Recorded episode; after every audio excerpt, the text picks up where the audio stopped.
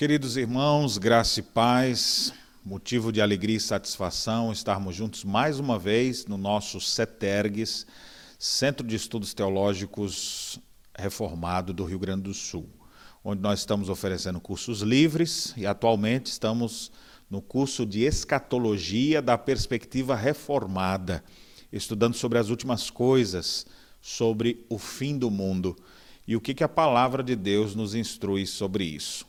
Já tivemos vários vídeos, vários estudos sobre esse assunto.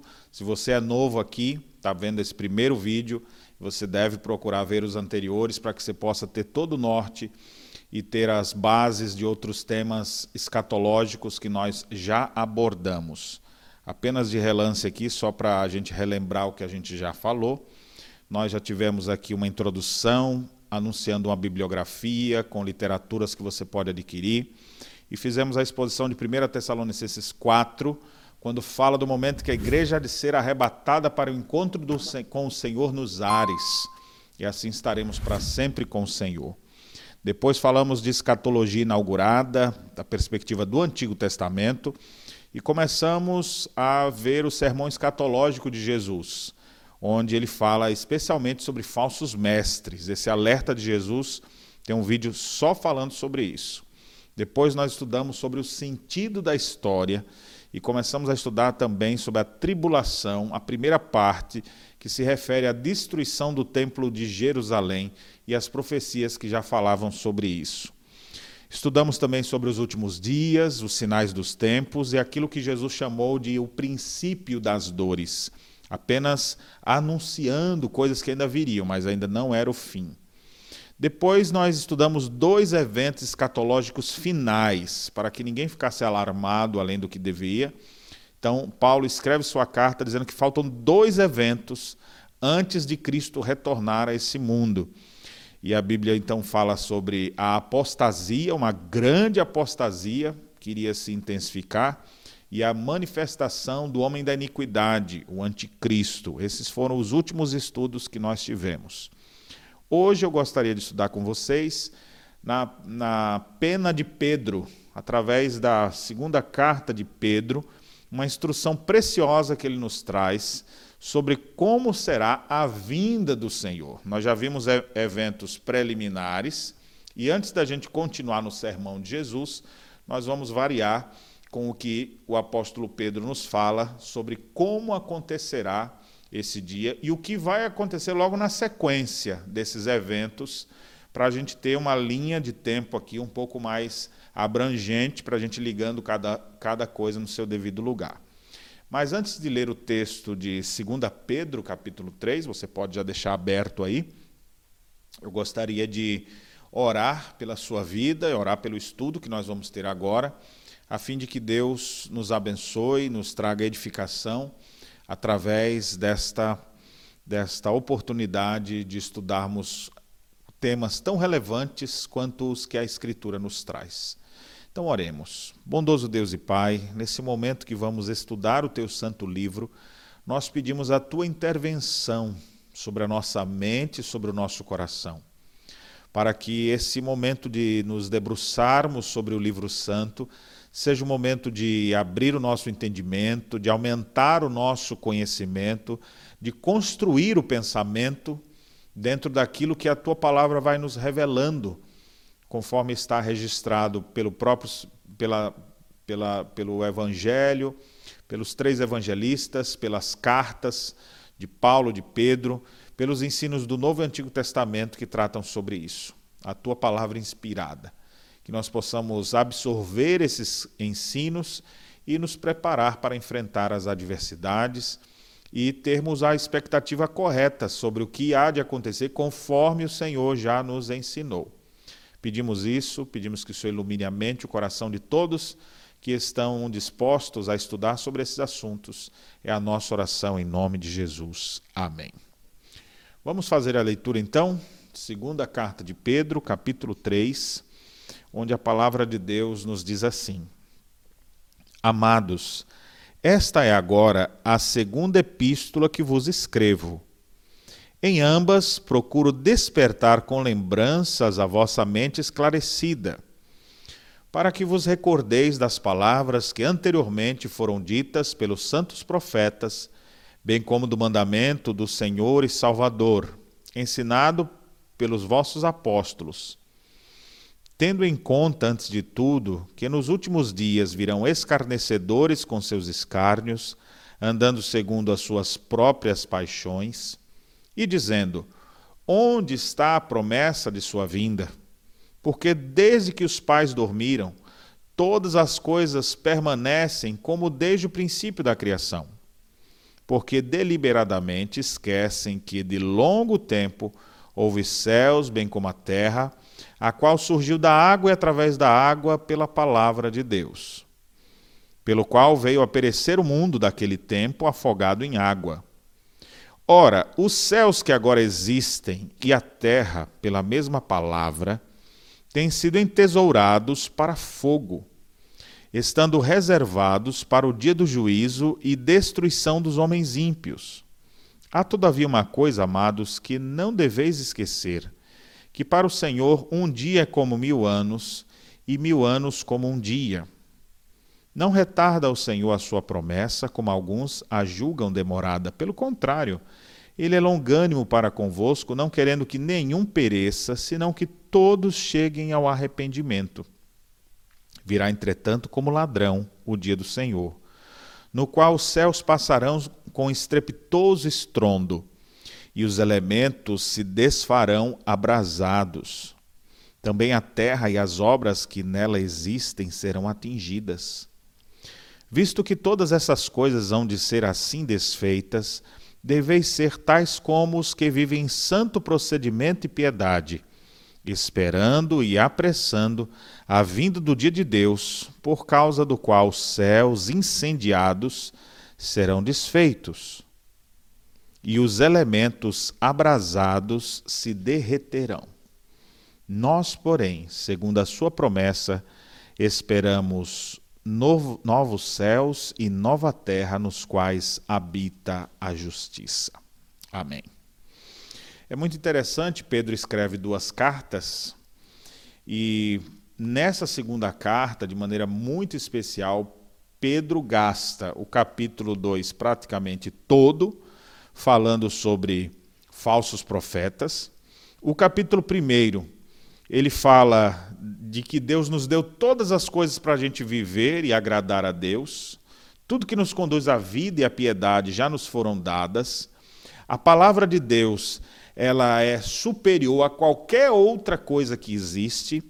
Ele chega a dizer que nenhuma profecia da Escritura provém de particular elucidação, ou seja, a palavra de Deus ela é inspirada por Deus. Foram homens movidos pelo Espírito Santo que foram usados pelo Senhor para o registro dessas verdades. Então, deixando isso claro, aí ele chega no capítulo 2 e descreve falsos mestres, falsos profetas que estavam atrapalhando a vida da igreja. E depois de descrever esses homens, esses homens maus, cheios de malignidade, mas que estavam no meio do povo de Deus, chega o capítulo 3 agora, e ele fala sobre o retorno do rei, sobre a volta de Jesus Cristo e alguns aspectos que refletem o próprio ensino de nosso Senhor Jesus Cristo e o ensino que tem sido trazido no todo da Escritura no que diz respeito a esses momentos finais. Então, nós vamos meditar um pouco sobre esse texto, porque nos dá uma boa compreensão teológica e prática para que a gente tenha as atitudes corretas com relação à segunda vinda de nosso Senhor Jesus Cristo. Então vamos acompanhar por partes a, a, exposição que nós estamos fazendo. E se quando você tiver alguma dúvida, alguma pergunta, você pode deixar aqui no nosso chat e oportunamente nós poderemos estar respondendo para vocês ou aprofundando mais alguns dos temas conforme a gente for percebendo. Os alunos que estão matriculados diretamente nesse curso, que me acompanham aqui agora uh, online, eles, a gente tem sempre um tempo antes e depois da exposição do texto para perguntas, questionamentos, aprofundamento, algumas é, conclusões melhores, algum, alguma dúvida que fica para a gente tirar. Se você quiser fazer parte desse grupo, Nós já estamos é, no curso bem adiantado, mas é um curso gratuito e qualquer um pode participar também. Mas todas as quintas-feiras estamos aqui às 8 horas é, transmitindo esses estudos que são feitos durante a semana. Então vamos olhar para esse texto sagrado e vamos ver a, a, o significado, aplicações práticas e por que, que as coisas estão acontecendo, como estão acontecendo, qual a explicação. Se Cristo disse que ia voltar, por que é que ele ainda não voltou? Semana passada nós estudamos, nas últimas duas semanas, sobre os dois eventos escatológicos finais, os dois últimos, e com eles acontecerá o retorno do rei que é exatamente a apostasia e a manifestação do homem da iniquidade. E o que falta então para que de fato Cristo venha? Por essa demora, nós temos muitas pessoas que têm ações práticas estranhas. Alguns ficam alarmados demais, outros ficam relaxados demais, e a Bíblia nos traz instruções práticas, explicações de por que é assim e como será o retorno do rei. Então, no capítulo 3 diz assim: Amados, esta é agora a segunda epístola que vos escrevo. Em ambas, procuro despertar com lembranças a vossa mente esclarecida. O apóstolo Pedro estava querendo sempre anunciar as mesmas verdades. Eu sei que tem muita gente que gosta de novidade, de coisas inéditas, mas os apóstolos fazem questão de repetir as mesmas coisas, porque a nossa fé ela é fundamentada sobre coisas sólidas que não vão mudar. Então, a preocupação dele era despertar a mente esclarecida. E ele diz isso logo após ter citado os falsos mestres e os falsos profetas. Observe como, toda vez que a gente vai falar de escatologia, há uma preocupação em não ser enganado, não ser guiado por falsos mestres, por falsos profetas, que naquele primeiro século já existia, quanto mais hoje no século 21. É o que mais tem. É difícil até você ouvir um verdadeiro profeta de Deus. Você não sabe nem se o que eu estou falando aqui é verdadeiro ou não. Mas as pessoas vão recebendo. Por isso que é tão importante estudarmos as Escrituras e julgar, à luz das Escrituras, todos os pronunciamentos em nome de Deus que se faz, inclusive esse que eu estou fazendo agora. Olha a luz das Escrituras se realmente é isso. É a Bíblia que nos aponta para a própria Bíblia, em harmonia do todo, a gente vai tirando nossas conclusões teológicas. Então Deus quer que a gente tenha uma mente esclarecida e não uma mente obscurecida, uma mente travada. E olha como eu, eu, eu sofro de imaginar, como me angustia o coração quando eu lido com algumas pessoas que eu vejo que a mente está perturbada. A pessoa já ouviu tanta gente, já ouviu tanto discurso por aí, que você vê que a pessoa acredita uma mistura de tanta coisa, a cabeça é uma salada de frutos, a pessoa não consegue entender nada. E aí vive preocupada, ansiosa, alarmada, com muitas preocupações: será que eu vou ser salvo? Será que eu não vou? E aí a religião que deveria religar ela com Deus, trazer paz de espírito, consolo para o coração, a pessoa fica ali angustiada, agitada, o que não é nada disso que a Bíblia recomenda para nós. Pelo contrário, o texto diz aqui de termos uma mente esclarecida. E aí Pedro prossegue: para que vos recordeis das palavras que anteriormente foram ditas pelos santos profetas ou seja, uma referência ao Antigo Testamento, porque as verdades com relação ao fim não estão sendo ditas apenas no último livro da Bíblia do Apocalipse.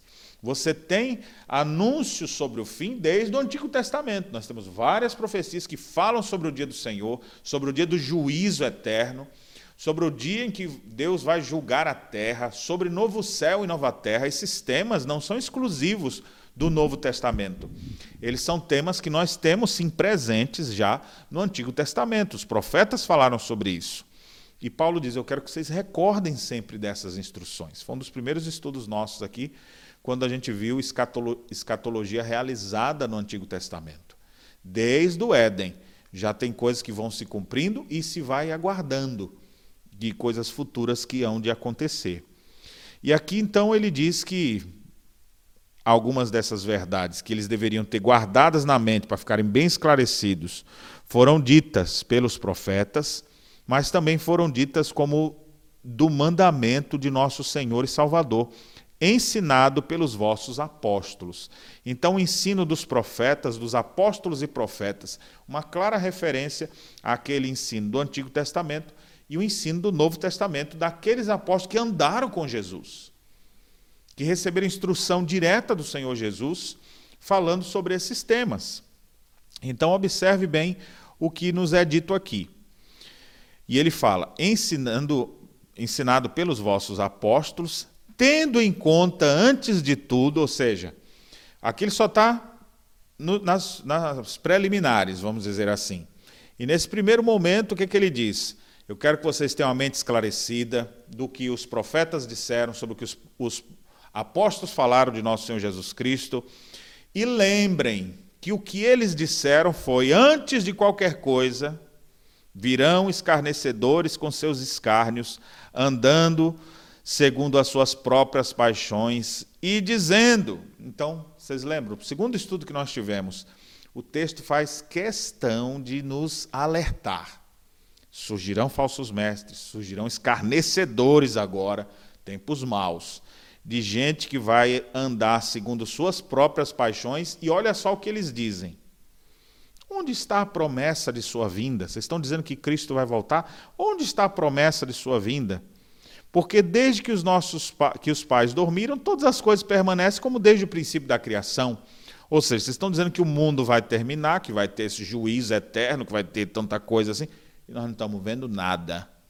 Então, ó, isso é bobagem. Comamos e bebamos que amanhã morreremos. Essa é a filosofia desses escarnecedores com seus escárnios. Pessoas que não estão nem um pouco interessadas nesse assunto. Quero lhe elogiar agora pelo fato de você estar atento a essa mensagem, falando sobre escatologia. Quem é que está preocupado com isso? Você acha que as pessoas estão preocupadas com isso? Tem gente que está preocupado é com, com drogas, com sexo, com amizades que vão lhe trazer lucros, ganhar dinheiro fácil. É isso que as pessoas estão preocupadas. Aí vem você lá dizendo: não, a gente tem que viver como santidade, a gente tem que viver com pureza. Aí a pessoa fala: que bobagem isso aí, ó. Para quê? Vocês vêm falando isso aí, ó. Diz que o mundo vai acabar, não acaba nada. Depois da morte não tem nada. Então, pessoas que vêm escarnecendo e dizendo onde é que está, onde estão os sinais de sua vinda, porque nós não vemos nada disso. Então o apóstolo Pedro começa a trazer algumas lembranças. Eu sei que nos nossos dias, você que é um cristão, você deve ouvir isso também. Você deve escutar escárnios, você deve saber de pessoas que, com suas ímpias paixões, começam a ficar difamando igreja, os crentes e coisas dessa natureza. Mas o dia do juízo virá. E olha o que Pedro diz, verso 5 porque deliberadamente esquecem que de longo tempo houve céus bem como terra, a qual surgiu da água e através da água pela palavra de Deus. Então pessoas, a ênfase aqui é a palavra, a palavra criadora. A palavra que é o que faz a gente aguardar o retorno do rei. Por que, que a gente aguarda que Cristo volte? Porque ele nos declarou sua palavra.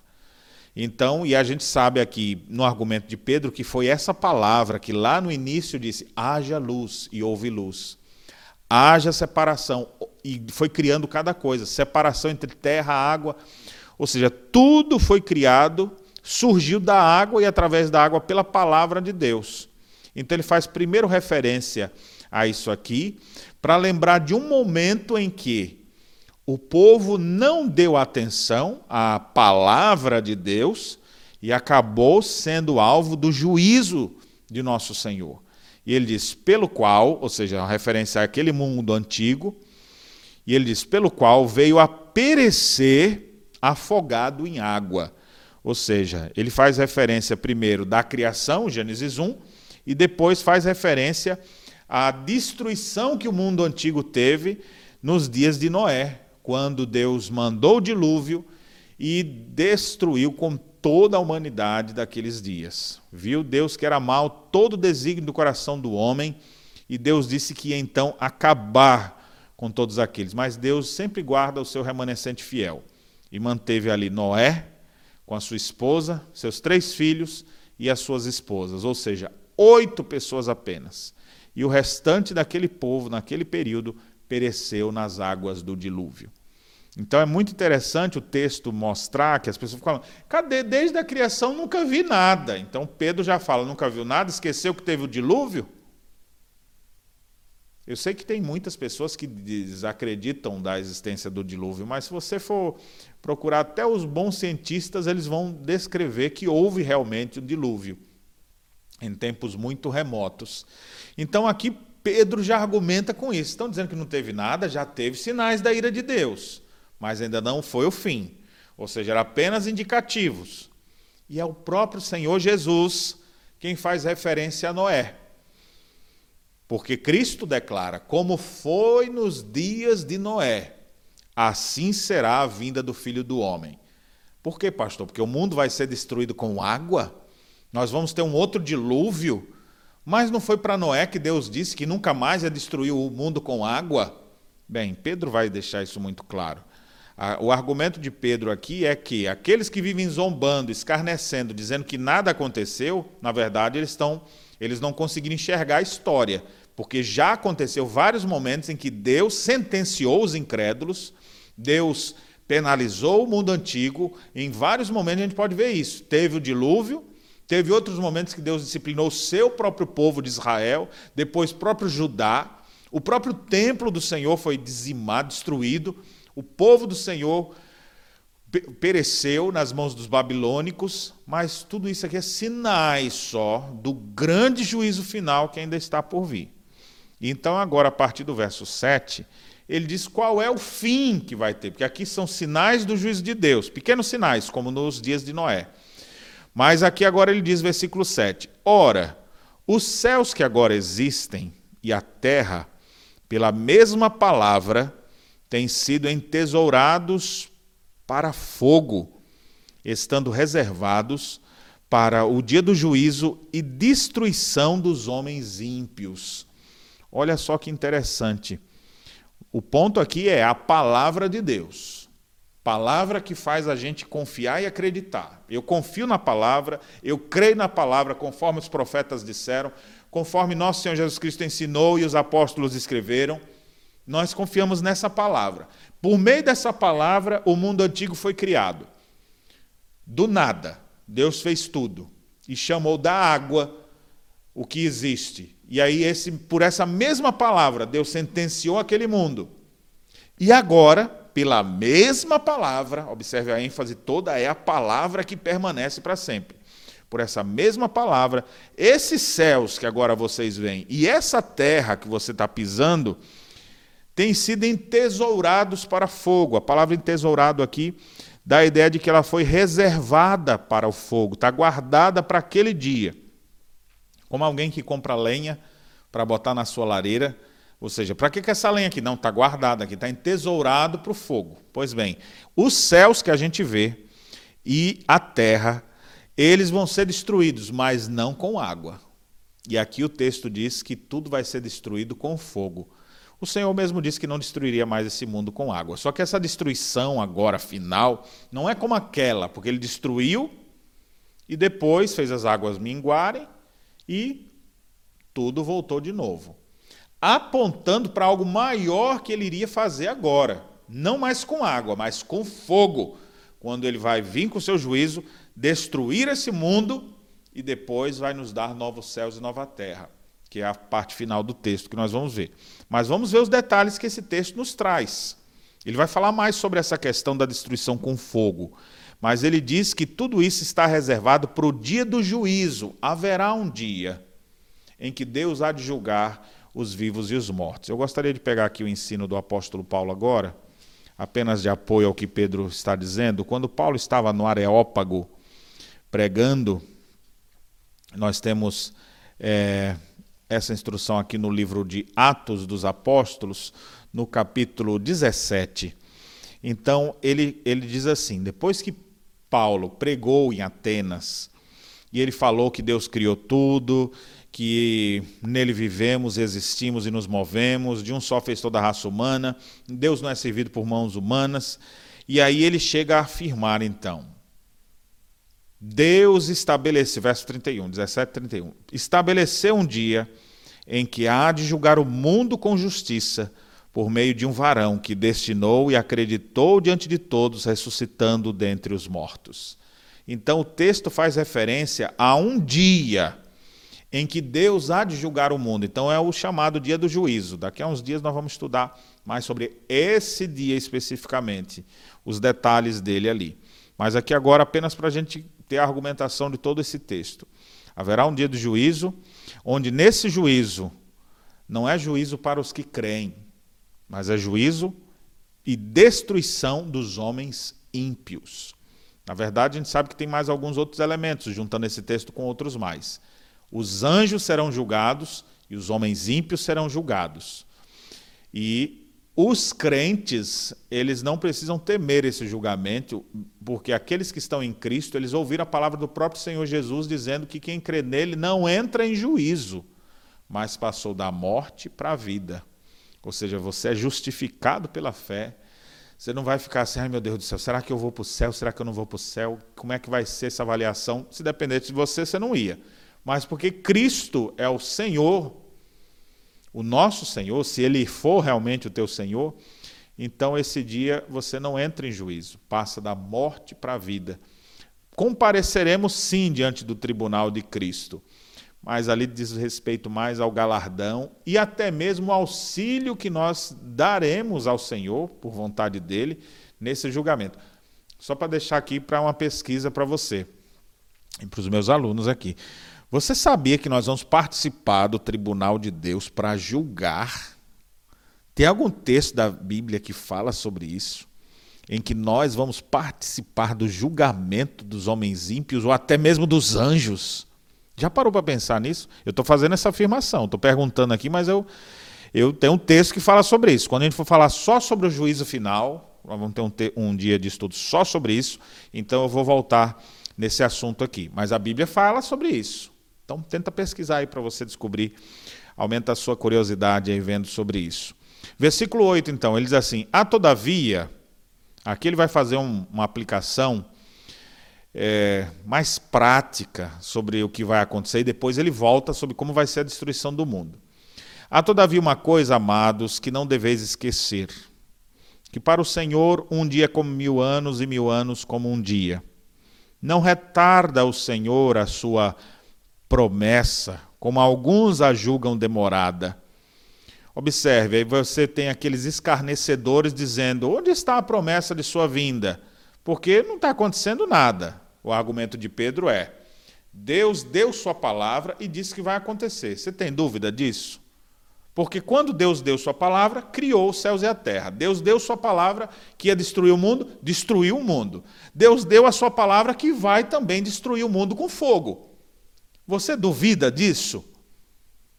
Então, o argumento de Pedro, depois de falar todas essas coisas, está dizendo: Deus, eh, alguns estão dizendo que está demorada, mas tudo vai acontecer conforme a palavra dele, conforme a vontade dele.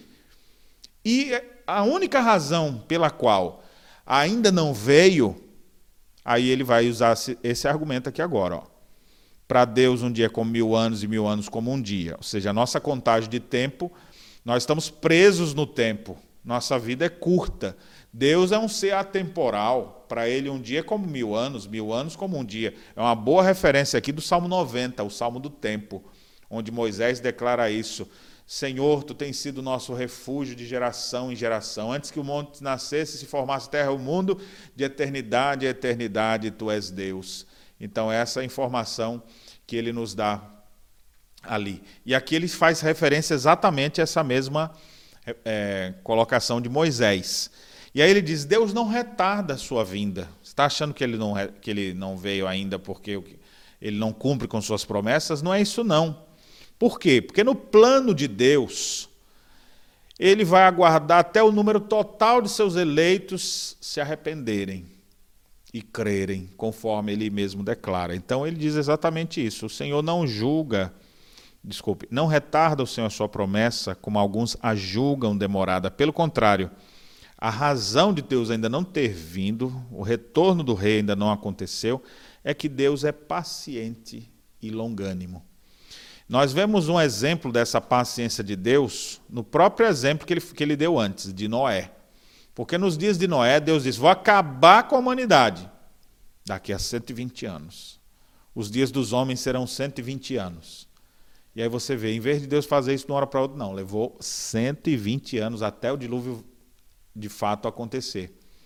Aqui Deus diz: Olha, vou voltar e estabelecer juiz eterno. Aí você pensa: é semana que vem.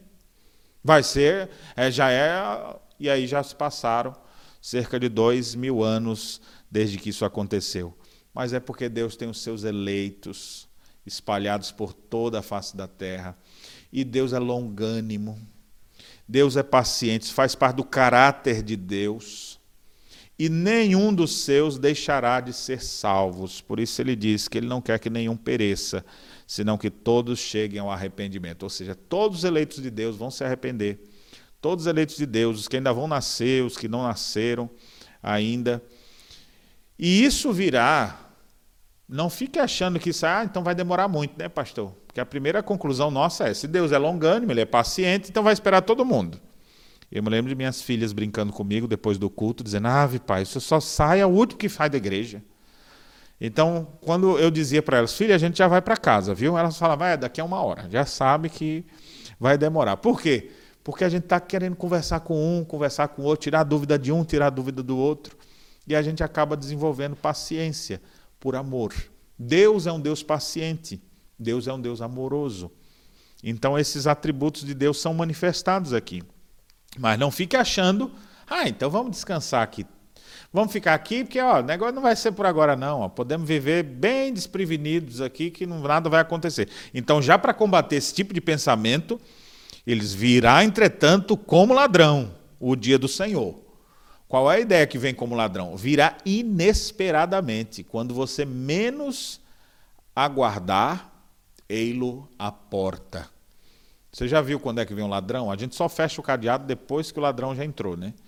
Então, se a gente soubesse o dia que o ladrão vem, a gente ficava preparado, mas a gente fica desprevenido, deixa o negócio aberto, não cuida daqui, não cuida dali, quando menos espera, ele aparece e nos toma de, de surpresa. Assim é que faz o ladrão. Então a Bíblia diz que o dia do Senhor vai vir como, como ladrão. E ele volta agora a descrever como vai ser essa, esse dia do juízo. Olha o que ele declara no verso 10. No qual, ou seja, no dia do Senhor, o dia que ele há de regressar a essa terra, no qual os céus passarão com estrepitoso estrondo. Ou seja, os céus que a gente vê, você vai ver as coisas realmente sendo destruídas e os elementos se desfarão abrasados. Os elementos aqui são os corpos celestes. Ele está falando de tudo isso que nós vemos no céu. As estrelas, todas que existem, os planetas, enfim, as galáxias, tudo que existe lá, isso tudo será destruído, se desfarão abrasados, ou seja, nada com água, mas tudo isso vai ter uma explosão cósmica agora, tudo isso vai, não é só uma explosão, vai tudo derreter. Tudo vai ser consumido pelo fogo. Então ele começa numa linguagem bem maior, né, falando dos céus, do universo, que o universo estava bem longe da perspectiva de quem está falando, né? ele só via as estrelas, o sol, a lua, as estrelas. Pois é, tudo isso vai ser derretido. Como um ourive que derrete a prata e o ouro, essas coisas todas serão derretidas e vão ser dissolvidas no fogo, destruídos pelo fogo. Mas olha só que interessante, agora você vai ficar triste aqui com o que eu vou dizer. Também a Terra e as obras que nela existem serão atingidas. Quando a gente fala assim, ó, aquele planeta pegou fogo, não é teu vizinho, né? Então tu nem liga para nada. Mas agora ele fala, e as obras, as obras que existem nesse mundo também serão atingidas. Você acha que o, o, aquele, aquela estátua do Cristo Redentor vai ficar em pé? Você acha que aquela montanha russa enorme vai, vai ficar em pé? Quais são os grandes monumentos que você sabe que existe aqui na Terra? Você já viu? As pirâmides. Você acha que ainda vai ficar alguma pirâmide ali? Aquelas esfinges? Você acha que tem algo, que a Torre Eiffel, Eiffel vai ficar em pé ainda? Aquele arranha-céu de Dubai, maior que existe, você acha que aquele negócio vai Não, aquele ali vai aguentar. Você acha que alguma obra criada vai permanecer? Não ficará nada. Tudo será desfeito pelo fogo. Os céus incandescentes, incendiados, a terra onde a gente habita, e você já fala, meu Deus do céu, então eu vou queimar. Como é que vai ser isso? Então a gente tem que juntar as informações. Deus primeiro vai nos tirar disso aqui. Exatamente quando vem o retorno do rei. Vamos lembrar dos estudos que tivemos anteriormente, para fazer a ligação aqui do que ele está nos dizendo. Então vai vir o dia glorioso. Nós ainda não estudamos esse texto lá de Mateus, mas você já conhece, porque é bem conhecido esse texto, que diz como um raio, como um relâmpago que sai do Oriente e se mostra no Ocidente, ou seja, como um raio que corta rapidamente na velocidade da luz, assim há de ser no dia da volta do Filho do Homem. Todo olho verá. Cristo voltou, todos se prostrarão diante dele. O resplendor de sua glória fará com que todos se prostrem diante dele. E nós, foi o primeiro estudo que nós tivemos, nós, os vivos, os que ficarmos, seremos transformados no abrir e piscar de olhos, e os mortos em Cristo que ressuscitaram, falamos disso no primeiro estudo também, os mortos que ressuscitaram, e nós, os que tivermos vivos nesse dia, seremos transformados, e assim seremos arrebatados para o encontro com o Senhor nos ares. O que, que Deus está fazendo? Está arrebatando, tirando a gente da terra. É porque essa terra ela vai ser destruída com fogo, mas não é com você no meio, viu? Não fica achando que Deus vai destruir a terra com você aqui no meio. No tempo antigo, foi com água. Deus botou seu povo dentro de uma arca e aí derramou o dilúvio. Quando for a consumação final, Deus arrebata seu povo, tira seu povo. É como que ele tira essa assim, vai tirando assim fala: Espera aí, viu? Já vem para dar de vocês. Os homens ímpios, as obras que existem nessa terra, não vai ficar nada. Deus retirou o seu povo, seus eleitos, reservando para eles novo céu e nova terra. E agora, o que, ele vai fazer com esses homens ímpios que ficaram aqui? O que é que Deus vai fazer com os anjos caídos? Então nós temos todas essas, essas é, esses seres que hão de ser julgados, receber não pouco de fogo, simplesmente, mas é a condenação eterna. Mas toda essa criação, como nós vemos, ela será purificada como que pelo fogo. E aí o texto diz então que os elementos em brasa se desfarão. Qual é a aplicação disso para a nossa vida prática? Agora, Pedro apela nos versos 11 e 12. Também a terra e as obras serão atingidas. Verso 11. Visto que todas essas coisas hão de ser assim desfeitas, deveis ser tais como os que vivem santo procedimento e piedade. Ou seja, se eu já sei que esse mundo vai se acabar, que aquele seu sítio não vai ficar inteiro, que as casas que você construiu não vai ficar uma casa. Você fala, ah, minha casa é tão bonita, o céu deve, deve ser aqui na minha casa. Essa casa nova que eu comprei. Meu amigo, não vai ficar nada. Quando eu leio esse texto, a gente gastou um tempo tão grande para construir um templo aqui em Canoas. E eu fico pensando, não vai ficar nem uma pedrinha daquelas ali. Usando a linguagem de Jesus, não vai ficar pedra sobre pedra.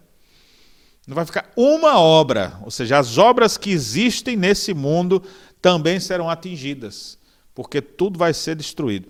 Então, olha aqui, eu falei sobre isso no outro momento, mas eu recordo aqui: o mundo não vai ser destruído por causa de guerra, o mundo não vai ser destruído por causa de uma bomba atômica, que vai ser colocado, alguns já disseram isso, né? Se uma bomba de não sei quantas coisas, de hidrogênio, não sei o que lá, coisa arada, se botar ela em vários pontos do globo, daqui a se detonarem elas, bum, racha a Terra em dois, acaba com a vida. Aí você, meu Deus, você está assistindo muito Netflix, muito filme de ficção, aí você fica nessa. Ainda que existisse uma capacidade de bomba destruir tudo isso aqui, mas não vai ser assim. Vai ser o próprio Deus que vai derreter tudo na manifestação da sua vinda em glória, trazendo juízo eterno e final. Então, os elementos em brasa se, de, se desfarão. Agora você entende que as profecias do Antigo Testamento, por exemplo, como a de Joel, diz, fala sobre haverá sinais nos céus, fogo, vapor de fumaça, ou seja, tudo sendo destruído com fogo não mais com água. Não vai ficar nada, não haverá subsolo para se guardar, nem o submarino dentro do mar vai se guardar, nada vai se proteger. Vai vir o dia do juízo, o Senhor vai queimar com tudo. Isso aqui, nós já estamos fora, você não está nesse calor todo aqui. E agora, os homens ímpios e os anjos serão condenados por toda a eternidade. Não para esse fogo aqui, porque esse fogo é um fogo purificador, mas eles estão destinados para o fogo eterno destinado para o diabo, seus anjos e todos aqueles que se mantêm na incredulidade. E aí vem a aplicação para os crentes. E a aplicação é a seguinte: se a gente já sabe que as coisas vão ser assim, como é que a gente deve viver? Verso 11: Viver em santo procedimento e piedade. Duas palavrinhas importantes aqui: procedimento santo e piedade. Santidade e devoção. Nós precisamos dessas duas coisas todos os dias. Cristo não voltou. O que eu tenho que fazer hoje? Eu tenho que procurar uma vida de santidade e uma vida de devoção. Não deixe para se santificar uma vez ou outra no ano, ou como o calendário indica, época de Natal, aí vai na igreja, aí depois chega o carnaval, já se perdeu todo. Aí vem a época da Páscoa, aquela coisa. Aí depois vem outros momentos. A gente não pode viver de calendário. A gente tem que viver em santo procedimento. Ou seja, tudo que eu vier fazer, fazer de maneira santa. Fazendo de maneira que honre a Deus. E de maneira piedosa, ou seja, completamente devotada ao Senhor. É assim que os crentes vivem. Eles devem viver assim todos os dias. E não apenas de vez em quando. Eles devem estar preocupados com a vinda do Senhor. Os crentes que mais se santificam nessa terra é aqueles que aguardam esse dia do juízo, o dia do juízo em que Deus vai trazer destruição dos homens ímpios, como diz aqui Pedro. E outra coisa que ele diz que a gente tem que fazer também, viver, deveis estar como os que vivem em santo procedimento e piedade, ou seja, tem muita gente que está vivendo assim, você tem que viver também. Ah, pastor, eu vejo umas pessoas vivendo assim, buscando as coisas de Deus, eu não consigo, não. Ah, você quer estar no meio dos que vão ser destruídos, então? Se você tem uma nova natureza em Cristo e procura viver conforme essa tua natureza, com santidade, com procedimento correto e com piedade devoção, ou você está evidenciando que nem entendeu a mensagem da cruz. E Cristo não é nada para você. Nós devemos, verso 12, esperar e apressar a vinda do dia de Deus. E aqui, mais uma vez, ele volta àquele ponto de como vai acontecer, por causa do qual os céus incendiados serão desfeitos e os elementos abrasados se derreterão, ou seja, eles vão se dissolver. É interessante que a palavra que fala aqui incendiados é a mesma raiz grega da palavra que dá origem a pira, né? Pirolmenoi, né? de onde vem pira, uma pira olímpica. Você já viu aquele negócio né? pegando fogo. Então ele está dizendo assim: os céus vão estar tá um fogo só, e os elementos, então, ou seja, os corpos celestes, tudo que existe, tudo isso se derretendo, se dissolvendo. E enquanto isso, esse dia não chega, o que, que a gente faz? Vive com santo procedimento, vive com piedade, aguarda a parousia, ou seja, aguarda a vinda do dia de Deus, apressando essa vinda. Pastor, tem como apressar? A ideia não é que você muda o dia de Deus, porque o próprio Senhor Jesus Cristo já disse que ninguém sabe o dia nem a hora. Então não vai mudar isso aqui. O que, que ele quer dizer nisso aqui? É que você vai aguardar o retorno dele ansiosamente. Se tem uma coisa que tinha que ter ansiedade, era, de, era ânsias da glória. Só que a gente está ansioso é para pagar as contas, ansioso para terminar logo o curso, a gente está ansioso para essa pandemia do coronavírus e logo embora, ansioso para ver se o vírus, é, se a vacina chega, ansioso para ver o casamento logo chegar, o emprego, o concurso, conclusão de faculdade, sei lá, um monte de coisa que gera ansiedade nas pessoas. Você devia ter anseios pela presença de Deus, como o salmista diz: A minha alma tem sede de Deus eu te desejo ansiosamente, ou seja, com toda a vontade do meu coração. Né? Então, essa é a ideia aqui, esperando e apressando, aguardando ansiosamente pela vinda do dia de Deus, desejando esse dia, Ó oh, Maranata, vem logo, Senhor Jesus. Eu não vejo as pessoas muito assim, ah, não vejo a hora de ver Cristo voltar. Quando foi a última vez que você falou isso para alguém? Ou que você ouviu alguém dizendo assim, numa conversa assim: ah, como eu quero ver esse dia logo de Cristo voltar. Hoje mesmo estava fazendo um estudo mais cedo com um grupo da igreja. Eu falei: quem quer ir para o céu? É todo mundo. Hoje. Aí você vê que as mãozinhas ninguém está afim hoje, né? Todo mundo quer, mas não agora. Então, a gente não tem muitas vezes essa ânsia da glória. E essa é uma coisa que a gente precisa redescobrir. E a palavra de Deus nos ordena a viver assim. Então, caminhando para o final aqui da nossa, da nossa exposição, versículos, versículo 13. Então, depois de descrever tudo isso, ele diz como que nós vivemos. Nós, porém, segundo a sua promessa, ou seja, segundo a sua palavra, esperamos novos céus e nova terra, onde habitam justiça, onde reside a justiça onde a, a justiça tem casa duradoura e não provisória. Nós aguardamos por esse dia, segundo a sua promessa, temos esperança, expectativa de que tudo isso vai ser destruído, mas depois Deus fará tudo novo. A nova Jerusalém que desce do céu, vinda da parte do meu Deus. Então, tudo novo. Nós transformados, pecado destruído, ímpios lançados no inferno, demônios e Satanás lançados no inferno por toda a eternidade, e os crentes agora salvos, remidos, comprados, lavados no sangue do Cordeiro, sem ter os efeitos noéticos do pecado, sem ter mais que lutar contra a sua própria natureza, estão livres disso ressuscitarão, estarão agora em seus novos corpos glorificados para viver para sempre nessa terra que não tem nada de errado, onde o pecado não entra, onde gente ímpia não entra, onde não vai ter é, é, é nenhum esquema maligno mais. E você vai habitar agora novo céu, nova terra, onde habita a justiça. Meus irmãos, que coisa maravilhosa é poder esperar por isso. O apóstolo Pedro, então, então traz essas informações. Observe o andamento de toda a sua carta.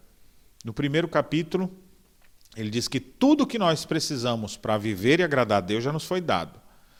E principalmente ele enfatiza a superioridade das Escrituras, a palavra de Deus, que não vem de particular elucidação, mas vem, de fato, por ação do Espírito Santo que inspirou homens santos para escrever isso aqui. No capítulo 2 ele diz: Mas tem um monte de gente para distorcer essa Bíblia, para distorcer essa verdade.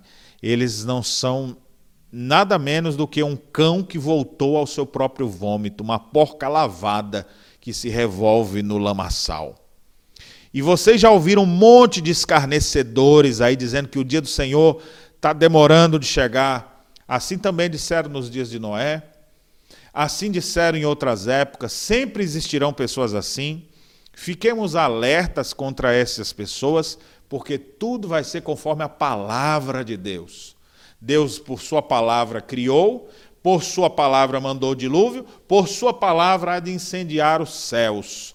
E nós, por Sua palavra, esperamos novos céus e nova terra. A nossa vida tem que estar firmada na palavra do Senhor, não em promessas mundanas, mas naquilo que Cristo disse. E o que foi que Cristo disse nos momentos finais? Eis que estou convosco todos os dias até a consumação dos séculos. Ele promete estar ao nosso lado. Ele disse: Eu vou vos preparar um lugar para que onde eu estiver vocês estejam também. O Senhor nos tem reservado novo céu e nova terra onde habita a justiça. Os ímpios, os incrédulos, aqueles que não viviam em santo procedimento, aqueles que não tinham devoção nenhuma, aqueles que não esperavam a volta de Cristo e que a sua ansiedade era pelas coisas do mundo e não pela, pela, pelo retorno do rei, esses serão lançados no inferno, queimarão e não se consumirão por toda a eternidade. Horrível coisa é cair nas mãos de Deus vivo. O diabo, seus anjos e todos os incrédulos, queimando pelos séculos dos séculos. Inferno aos que se rebelaram contra Deus. Inferno para quem se esqueceu de Deus. Agora, para aqueles que creram no Senhor Jesus, esse grupo menor, é, muitas vezes escorraçado, ridicularizado, alvo de chacota, esses crentes, vinde benditos do meu Pai, vem para cá. O Senhor trazendo para perto de si. E aqueles? Esses aí vão receber o que merecem. Justiça eterna, juízo eterno sobre eles. Esses aqui, comprados pelo sangue do Cordeiro, herdarão novos céus e nova terra, onde habitam justiça. Essas coisas devem habitar o nosso coração.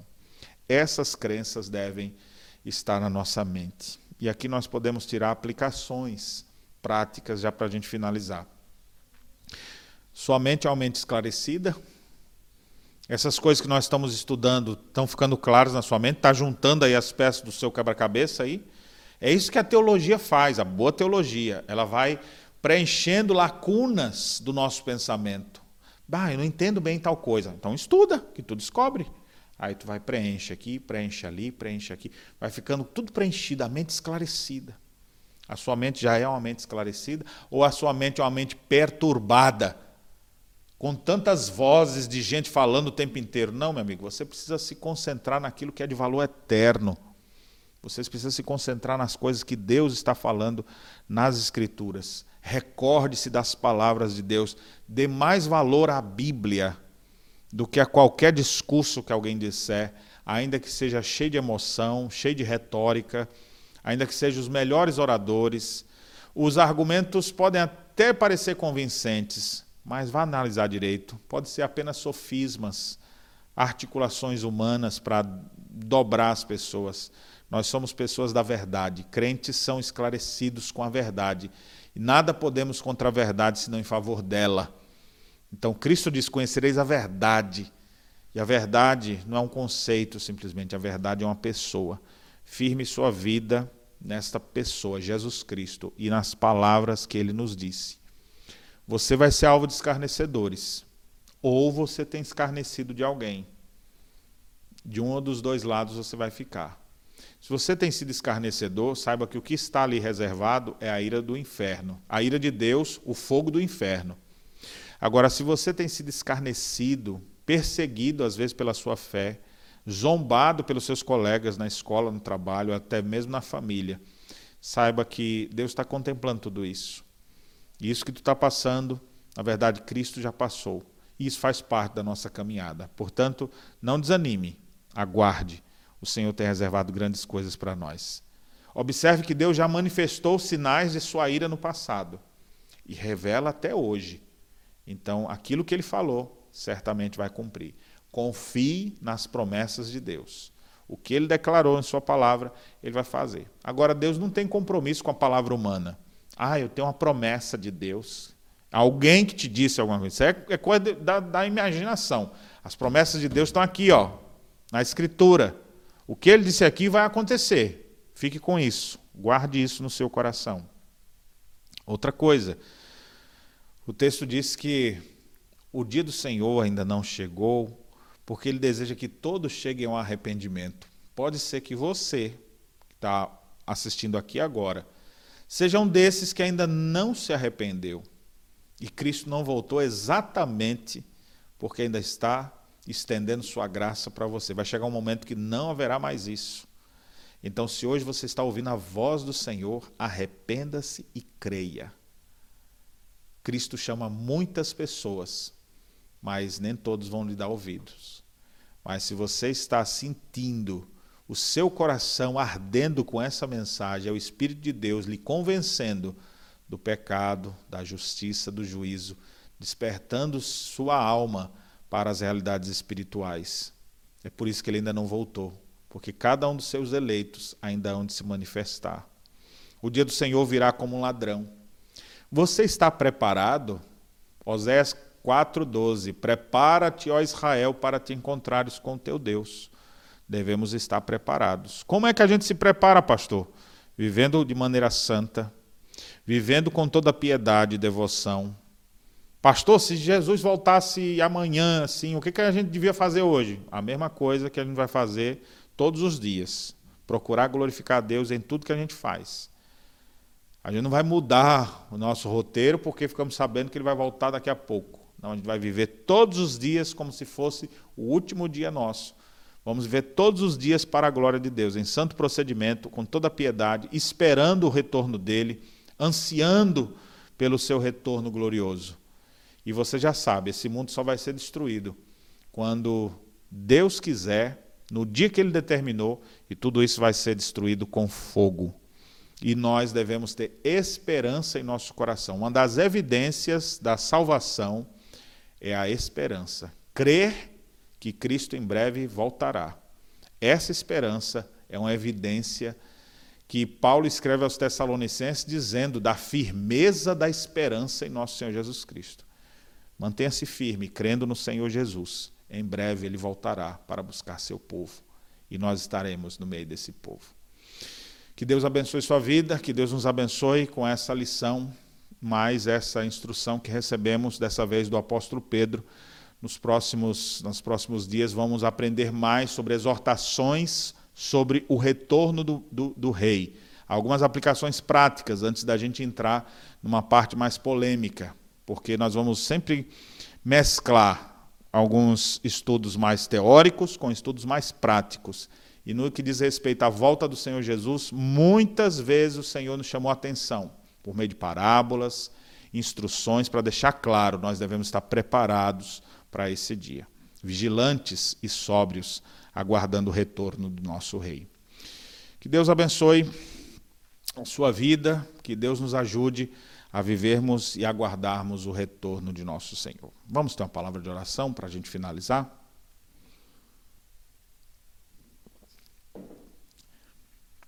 Senhor nosso Deus e Pai, nós te damos graças pela oportunidade que tivemos de estudar a tua palavra. Que essa palavra possa, que a tua palavra fique encravada em nosso coração.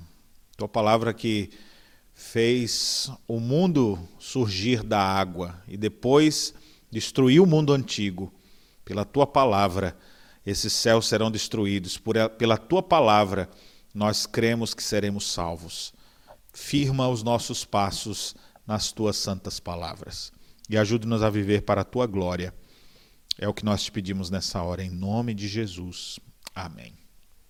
Que Deus abençoe sua vida e que nós possamos esperar, aguardar, viver em santo procedimento e piedade, enquanto o dia do retorno do Rei não se cumpre. Que Deus abençoe sua vida e até a próxima quinta-feira, quando continuaremos estudando sobre escatologia bíblica da perspectiva reformada. Que Deus te abençoe. Se as ondas desta vida destruírem tua fé, fazendo que duvides de que em breve voltarei,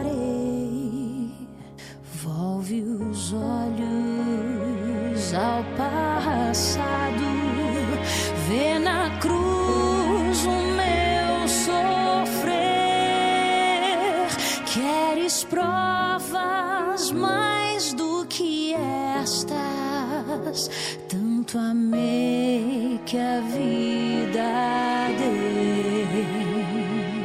Pensas mesmo ser tão fácil esquecer o que falei?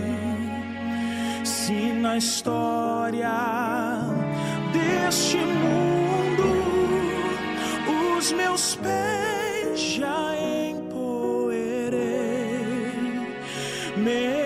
que uma mãe viesse de seu filho esquecer,